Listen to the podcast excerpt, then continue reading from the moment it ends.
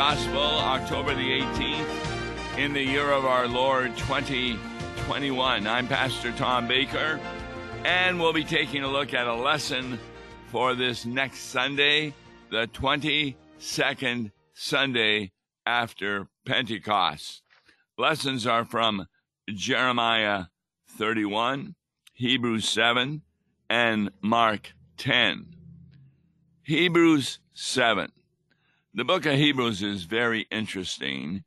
It has thoughts in it of a theological nature that a lot of times need some explanation. And we find that in Hebrews chapter 7, beginning with verse 23. Uh, right now, the epistle reading is from Hebrews for the last couple of weeks. And the Old Testament and the New Testament gospel are somewhat similar in their thinking, but the book of Hebrews is an ongoing reading.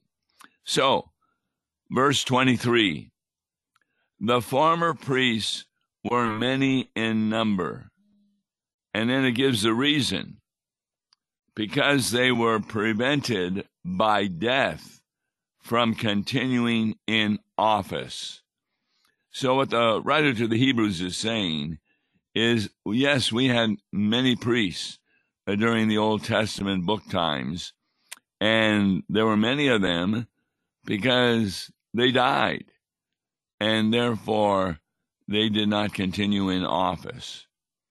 Verse 24 But he holds the priesthood permanently because he continues forever. Now, who is the He? It's obvious that it's Jesus Christ. We often talk about the various distinctions of Jesus. He was both divine and human. He was part of the Holy Trinity. He was the Son. There was the Father. There was the Holy Spirit. And we also got to remember he had three offices. We call him prophet, priest, and king. These offices came about because in the Old Testament days, God would set up an individual who would be his prophet. Then he had priests who were leading people in worship, saying prayers for them, sacrificing for them. And then he was also kings. Like, for example, Saul was a king, David was a king. Well, Jesus takes over those three offices, uh, particularly when he was on earth. He was the prophet proclaiming the message of salvation.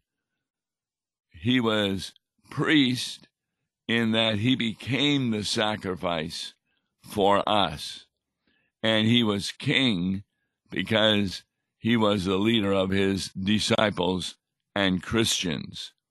Now, Jesus has arisen from the dead, and having now being seated at the right hand of God the Father, he continues the offices of prophet, namely, when a preacher is preaching, hopefully he's preaching the word of God which is the word of Jesus.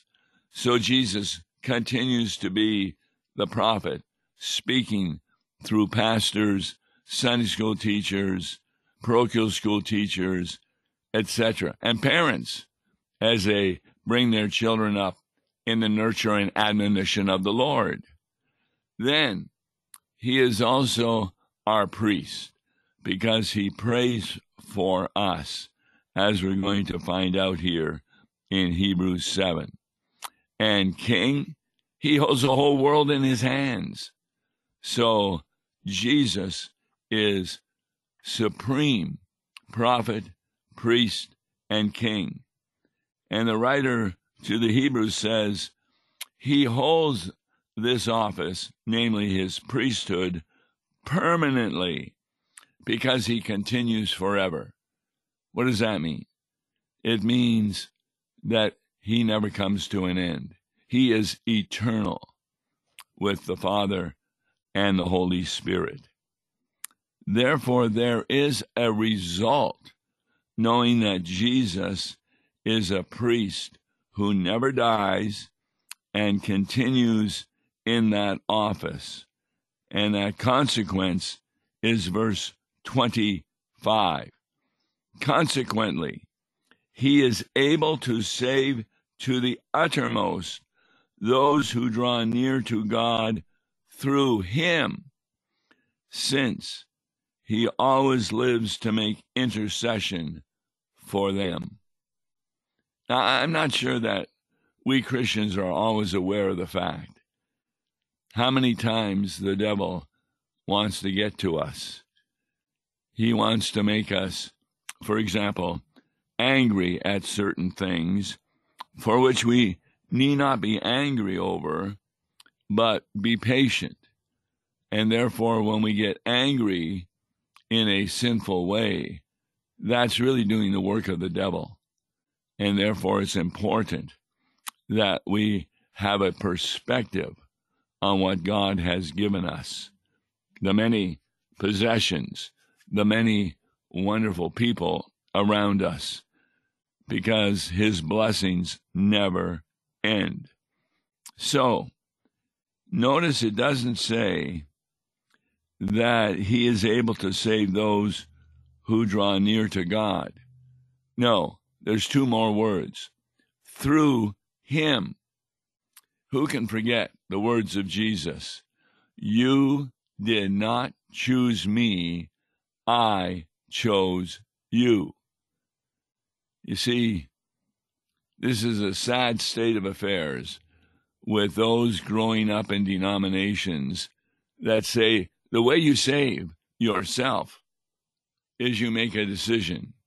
You make a decision to believe, as though an unbeliever would ever make such a decision. If they made such a decision, they would no longer be an unbeliever. But you cannot move yourself from faith from unbelief to faith simply by making a decision because we are born sinful. Instead, as Martin Luther points out in the third article of the Apostles' Creed, it is the Holy Spirit that creates faith in us. And that's why we give all credit to the Trinity for creating us, for redeeming us, and for sanctifying us. So Jesus is far different than the priests of the Old Testament, all who died. He is an eternal priest. Moving on to verse 26 of Hebrews 7. For it was indeed fitting that we should have such a high priest, holy innocent, unstained, separated from sinners, and exalted above the heavens. Now, that translation, it is fitting. We kind of talked about that word fit in another context. When Adam was created, he named all the animals. And it says, from God's point of view, there was none that was fit for Adam. So God created woman to be with Adam, the man. And even Adam says, finally, flesh of my flesh, bone of my bone. And that's where we understand that it doesn't come about by some kind of evolution from one species to another, but that woman was created from the rib of a man in order to be a fitting partner, not just a helper. Yes, they each help out each other. They each have certain vocations, and in doing those vocations, and I didn't say vacation, vocation from the Latin word vocare, to call. God calls us. For example, I have a number of vocations. I am a son. I am a grandson. I am a father. I am a grandfather. I am a pastor. And there are many others. And as I get involved in each of the vocations, I have certain privileges and responsibilities, like bringing up the children in the nurture and admonition of the Lord. And that's the similar for a woman who may have a number of vocations mother and wife and so forth. So, when it says that Jesus became fitting for us, it means that he was the appropriate one to become our Savior.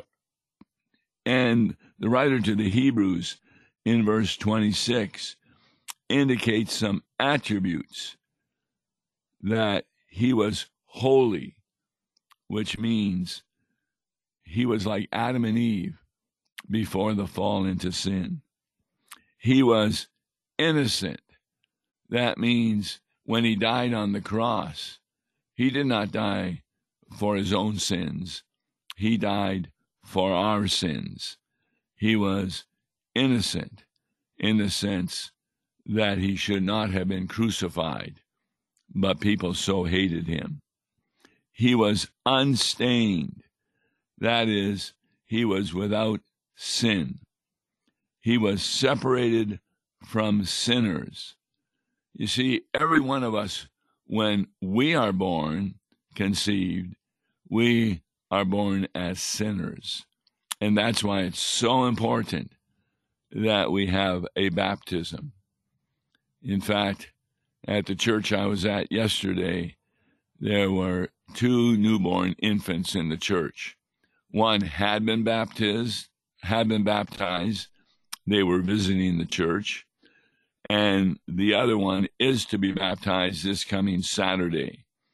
And in fact, the father of the father is a Missouri Synod pastor who will be doing the baptism. So, Jesus is separated from sinners that he did not have natural sin when conceived and born. And he's also separated that he has been exalted above the heavens. Now, what does that mean? It's talking about his ascension to the right hand of God. Now, why is that important to remember? Because, as verse 27 says, he has no need, like those high priests, to offer sacrifices daily. And that's what they did in the Old Testament times the priests would have sacrifices offered daily. And there were all kinds of sacrifices. There were animal sacrifices, they were grain sacrifices.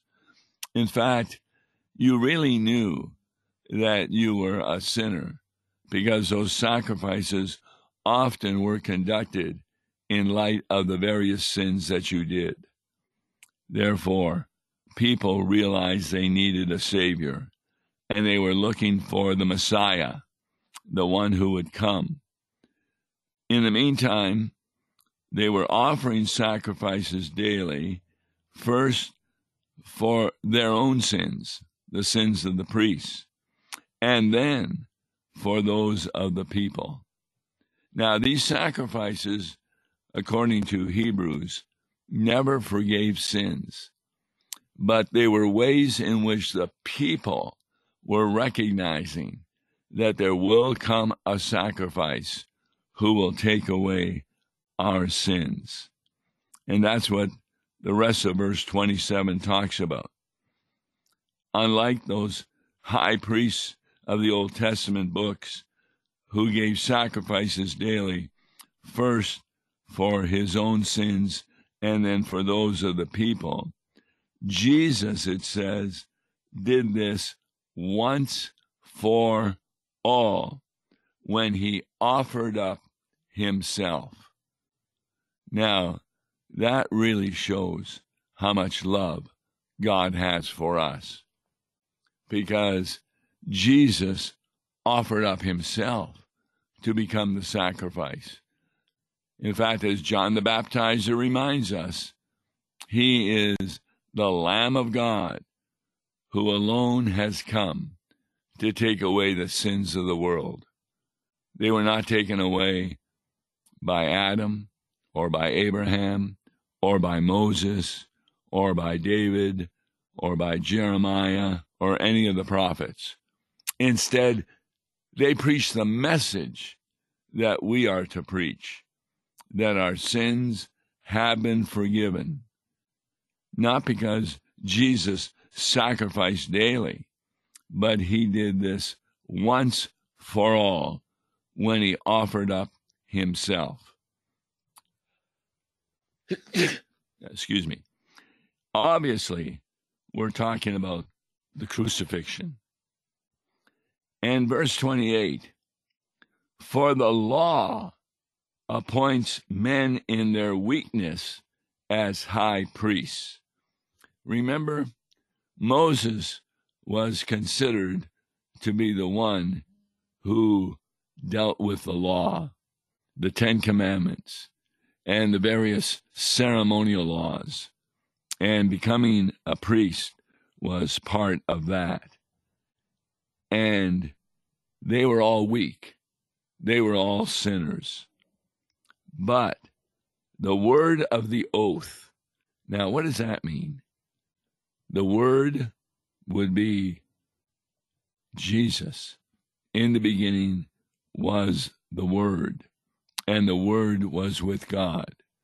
The Word would also refer to the oath that God made. What oath are we talking about? His promise that He would become the Savior of the world. And that occurred in Jesus' humiliation as he humbled himself, conceived by the Holy Spirit, born of the Virgin Mary, as a human being. That was that word of oath.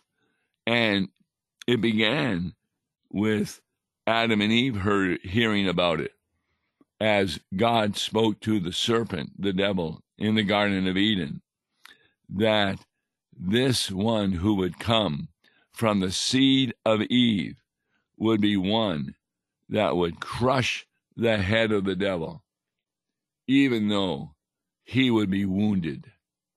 That wound, of course, is referring to the cross. The devil, I'm sure, was joyous when Jesus was being crucified because the devil does not have foreknowledge and he did not realize that he was playing into the hands of God by moving individuals to so hate Jesus because of his message that they would put him to death, which was a promise. It says in Psalm 22 even the form of death, pierced in hands and feet. And Isaiah talks about the whippings that he would endure, the pulling out of the beard, being spit in the face. And Jesus himself, to the disciples, he also prophesies details of his crucifixion, which came through clearly, even to the point where soldiers gambled for his clothing. So, this oath was fulfilled in the life, sufferings, death, resurrection, and ascension of Jesus Christ to the right hand of God. The ending of verse 28 that this oath, this promise that God came, came later than the law. See, the law was right there in the Garden of Eden when God says, You shall not eat of the tree of the knowledge of good and evil, because at that point, death will be the result. And we need to understand that death in the Garden of Eden did take place because there was a separation of Adam and Eve from God. Remember, they went and hid from God because they were ashamed that they had sinned. That was a death. Jesus refers to the unbelieving Pharisees as the walking dead because they had no faith. That's why Jesus says, I am the way, the truth, and the life. Very, very important. He is the way of salvation. It's a narrow road. He is, I am the way, the truth. When you hear Jesus, whatever he says is true historically. It is factual. And that's why we believe the entire Bible is what we refer to as inerrant. There are no mistakes in it. For when the Bible speaks, it's Jesus speaking. And the evidence of that, of course, is on that road to Emmaus. When Jesus went through Old Testament readings to show the purpose of his crucifixion, the reason for his resurrection, and that he will continue to be our high priest. So these promises, they came later than the law. But what the promises did is appoint a son who has been made perfect forever. Now, there's no doubt if you look up the word son, Christians are referred to as sons of God.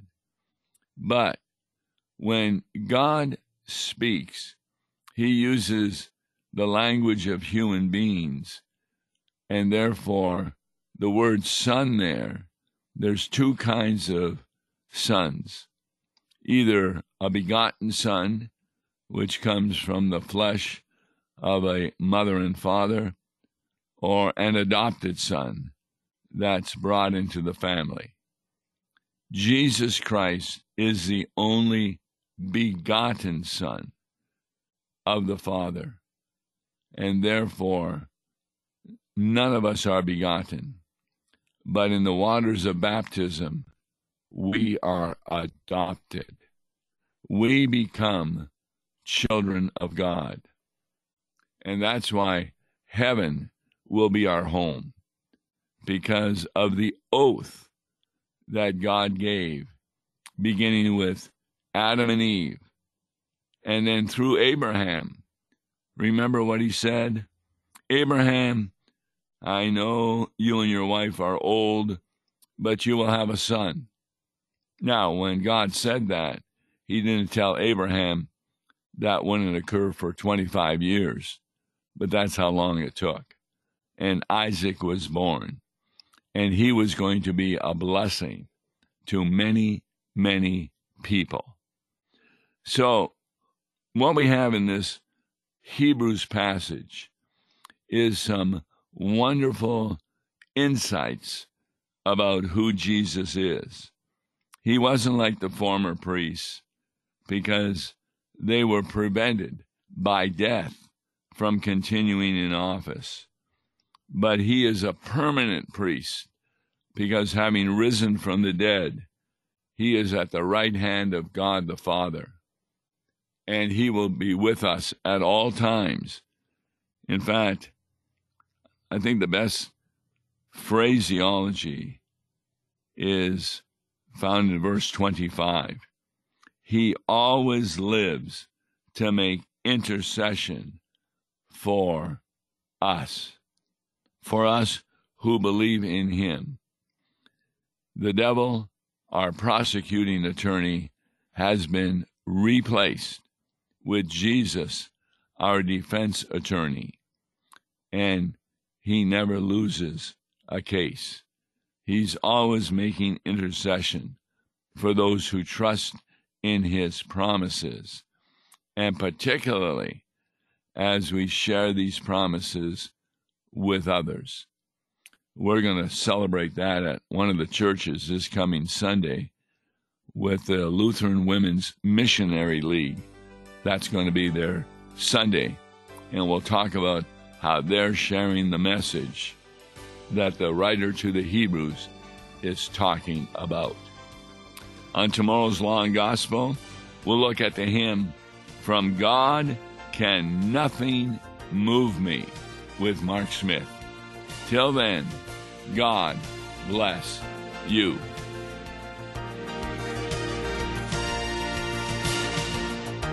Listen to Law and Gospel each weekday morning at 9:30 on KFUO. For a tax-deductible gift to Law and Gospel, please make your check payable to Concordia Mission Society and mail it to Tom Baker, P.O. Box 28910, St. Louis, Missouri 63132. To give online, visit lawandgospel101.com or call toll free 1-877-267-1962. Views and opinions expressed on Worldwide KFUO may not represent the official position of the management or ownership of KFUO, the Lutheran Church Missouri Synod.